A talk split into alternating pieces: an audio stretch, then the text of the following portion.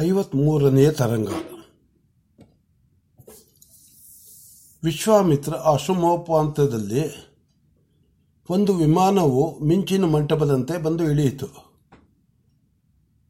ಅದರಿಂದ ಇಬ್ಬರು ದಿವ್ಯಾಂಗನೆಯರು ಇಳಿದು ಬಂದರು. ಇಬ್ಬರಿಗೂ ದಿಗಿಲು. ಏನು ಗಾಬರಿ? ವ್ಯಾಧನ ಭೀತಿಯಿಂದ ಹೆದರಿರುವ ಹರಣಿಯರ ಹಾಗೆ ಕಣ್ಣು ಅಗಲಿಸಿಕೊಂಡು ಸುತ್ತಲೂ ನೋಡುತ್ತಾ ಮುಂದಿನ ಹೆಜ್ಜೆಯಲ್ಲಿ ಏನನ್ನು, ಏನು ಆಪತ್ತು, ವಿಪತ್ತು ಕಾದಿದೆಯೋ ಎಂದು ಬೆದರುತ್ತಾ ನಡೆಯುತ್ತಿ ನಡೆಯುತ್ತಿದ್ದಾರೆ. ನೋಡಿದರೆ ಅಭಿಸಾರಿಕೆಯರ ವೇಷ ಅಭಿಸಾರಿಕೆಯರಿಗಾಗಿ, ಅಭಿಸಾರಿಕೆಯರಾಗಿ ಪ್ರಿಯನನ್ನು ಹುಡುಕಿಕೊಂಡು ಹೊರಟವರಿಗೆ, ಅದು ದಿವ್ಯಾಂಗನೆಯರಿಗೆ ಇಷ್ಟು ದಿಗಿಲೇಕೆ? ರಂಭೆ ನೀನಿಷ್ಟು ಅಂಜಿರುವುದನ್ನು ನೋಡಿದರೆ ಏನೋ ಅನರ್ಥವಾಗುವುದು ಎಂದೇ ಹೇಳಬೇಕು. ಆ ರಾಜರ್ಷಿಯು ನಮ್ಮ ಮೇನಕೆಯ ಮೇಲೆ ಅಷ್ಟು ಅಷ್ಟು ಅಭಿಮಾನವಿಟ್ಟುಕೊಂಡಿದ್ದವನು. ನಾವು ಮೇನಕೆಯ ಪ್ರತಿ ಪ್ರಿಯ ಸಖಿಯರು ಎಂದರೆ ಆತನ ಅಭಿಮಾನವು ನಮಗೂ ಅಷ್ಟು ಲಭಿಸುವುದು. ಅಥವಾ ಆತನು ತಪಸ್ವಿ ಎಂದರೆ ನನ್ನ ಜೊತೆಯಲ್ಲಿ ಅಷ್ಟೆಷ್ಟು ತಪಸ್ಸು ಮಾಡಿ ಎಂದಾನು. ನಮ್ಮ ಮನೋಭಿಲಾಷೆಯನ್ನು ಪೂರೈಸಿಕೊಳ್ಳುವುದಕ್ಕೆ ನಾವು ಆ ಆಟವನ್ನು ಆಡಿದರಾಯಿತು. ಘೃತಾಚಿ ನನ್ನ ಸ್ಥಿತಿಯು ಹೆಣ್ಣಾಗಿದ್ದರೂ ನನಗೆ ವೇದ್ಯವಾಗಿಲ್ಲ. ಈ ತಪಸ್ವಿಗಳು ಧರ್ಮ ಸಂಭೂ ಸಮ್ಮೂಢರು ನಾವು ಕಾಮಕ್ಕಾಗಿ ಏನು ಬೇಕಾದರೂ ಬಲಿ ಕೊಡುವಂತೆ, ಇವರು ಧರ್ಮವೆಂದರೆ ಏನು ಬೇಕಾದರೂ ಮಾಡಿಬಿಡುವರು. ತಪಸ್ಸಿನಿಂದ ದಗ್ಧವಾಗಿ ಹೋದ ಆ ಹಾಳು ಹೃದಯದಲ್ಲಿ ಇನ್ನಾವ ಲಲಿತ ಭಾವನೆಗಳಿಗೂ ಅವಕಾಶವೇ ಇರುವುದಿಲ್ಲ. ಆದ್ದರಿಂದ ಬೆಟ್ಟದಿಂದ ಉತ್ಸಾಹಪಟ್ಟು ಕೆಳಕ್ಕಿಳಿದ ನದಿಯ ಮರಳುಗಾಡು ಕಂಡು, ಅಯ್ಯೋ, ಮರಳಿದಲ್ಲಿ ಹಿಂಗೆ ಹೋಗಬೇಕಲ್ಲ ಎಂದು ಯತ್ನವಿಲ್ಲದೆ ಅಗಿತ, ಅಗಿತಕವಾಗಿ ಮುಂದೆ ಹೋಗುವಂತೆ ಬರುತ್ತಿದ್ದೇನೆ. ಏನುವೆ ಹೇಳುವೆಯೋ, ನೀನು ದೇವತೆ ಅಲ್ಲವೇನೋ ಏನಾಗುವುದು ನೋಡು, ಅದಕ್ಕೆ ತಕ್ಕಂತೆ ನಡೆದುಕೋ. ಹುಚ್ಚಿ ದೇವತೆಗಳಾದರೇನು? ವಿಧಿಯು ನಮ್ಮನ್ನು ಕಾಡುವುದಿಲ್ಲವೆಂದುಕೊಂಡಿದ್ದೀಯಾ ಅಲ್ಲದೆ ನನ್ನ ಸ್ವಭಾವ ನನಗೆ ಗೊತ್ತಿದೆ. ಹೆಣ್ಣು ತಾನು ಸೋತರೆ ಗೆಲುವನ್ನು ಪಡೆಯುವುದು ಮೊದಲು ಸೋಲು. ಆಮೇಲೆ ಗೆಲುವು. ನನ್ನ ಹಾಳು ಸ್ವಭಾವದಲ್ಲಿ ಅದಿಲ್ಲ. ನಾನು ಗಂಡಿಸಿನ ಮನಸ್ಸಿಗೆ ಜೋಡಿಸಿರುವ ಹೆಣ್ಣಿನ ದೇಹ. ಗೆಲ್ಲಬೇಕು ಗೆಲ್ಲಬೇಕು ಎಂದು ಸೋಲುತ್ತೇನೆ.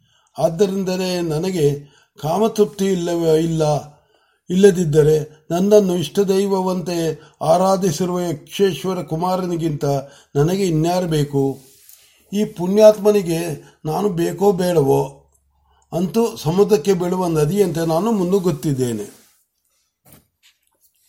ಇದೀಗ ಚೆನ್ನಾಯಿತು. ರಂಭೆ, ನಿನ್ನ ರೂಪವನ್ನು ಎಂತಹ ಅದ್ವಿತೀಯವಾದುದು ನೀನು ಕಾಣೆ. ನಿನ್ನ ರೂಪವು ಎಂತಹ ಅದ್ವಿತೀಯವಾದುದು ನೀನು ಕಾಣೆ.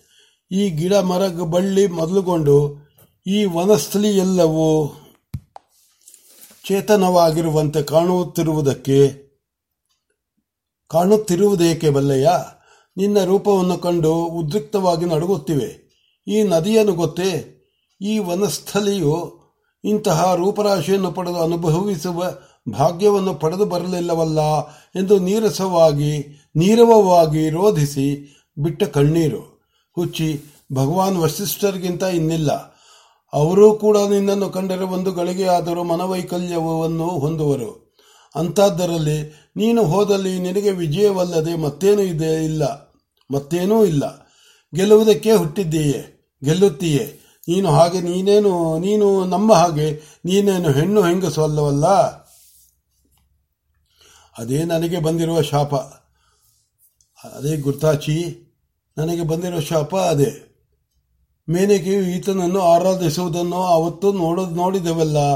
ಹಾಗೆಯೇ ನಾವು ಯಾರಾದನ್ನಾದರೂ ಯಾರನ್ನಾದರೂ ಆರಾಧಿಸಬೇಕು ಎಂದು ಆಸೆ. ಆದರೇನು ಮಾಡಲಿ? ಬಂದವರು ನನಗೆ ನನ್ನನ್ನು ಆರಾಧಿಸಲಿ ಎನ್ನಿಲ್ಲಿ ಎನ್ನಿಸಿ, ಗಂಡೆಂದರೆ ಕಸಕ್ಕಿಂತ ಕಡಿಮೆ ಮಾಡುವುದು ನನಗೆ ಅಭ್ಯಾಸವಾಗಿ ಹೋಗಿದೆ. ನಾನೀಗ ಮಡು, ಮಾಡುತ್ತಿರುವುದು ಅನುಚಿತ. ಆದ್ದರಿಂದ ನನಗೆ ಮಹತ್ತರವಾದ ಹಾನಿಯುಂಟು. ಆದರೆ ಅದನ್ನು ತಪ್ಪಿಸಿಕೊಳ್ಳುವುದಕ್ಕೆ ಹಾದಿ ಗೊತ್ತಿದ್ದರೂ ನನಗೆ ಸಾಧ್ಯವಿಲ್ಲ. ಕಾಮವನ್ನು ಅಹಂಕಾರಕ್ಕೆ ಬಲಿಗೊಟ್ಟಿರುವವಳು ನಾನು. ಹ್ಞೂ ಅದಾದ, ಆದದ್ದಾಗಲಿ, ಮಾಡುವುದೇನು?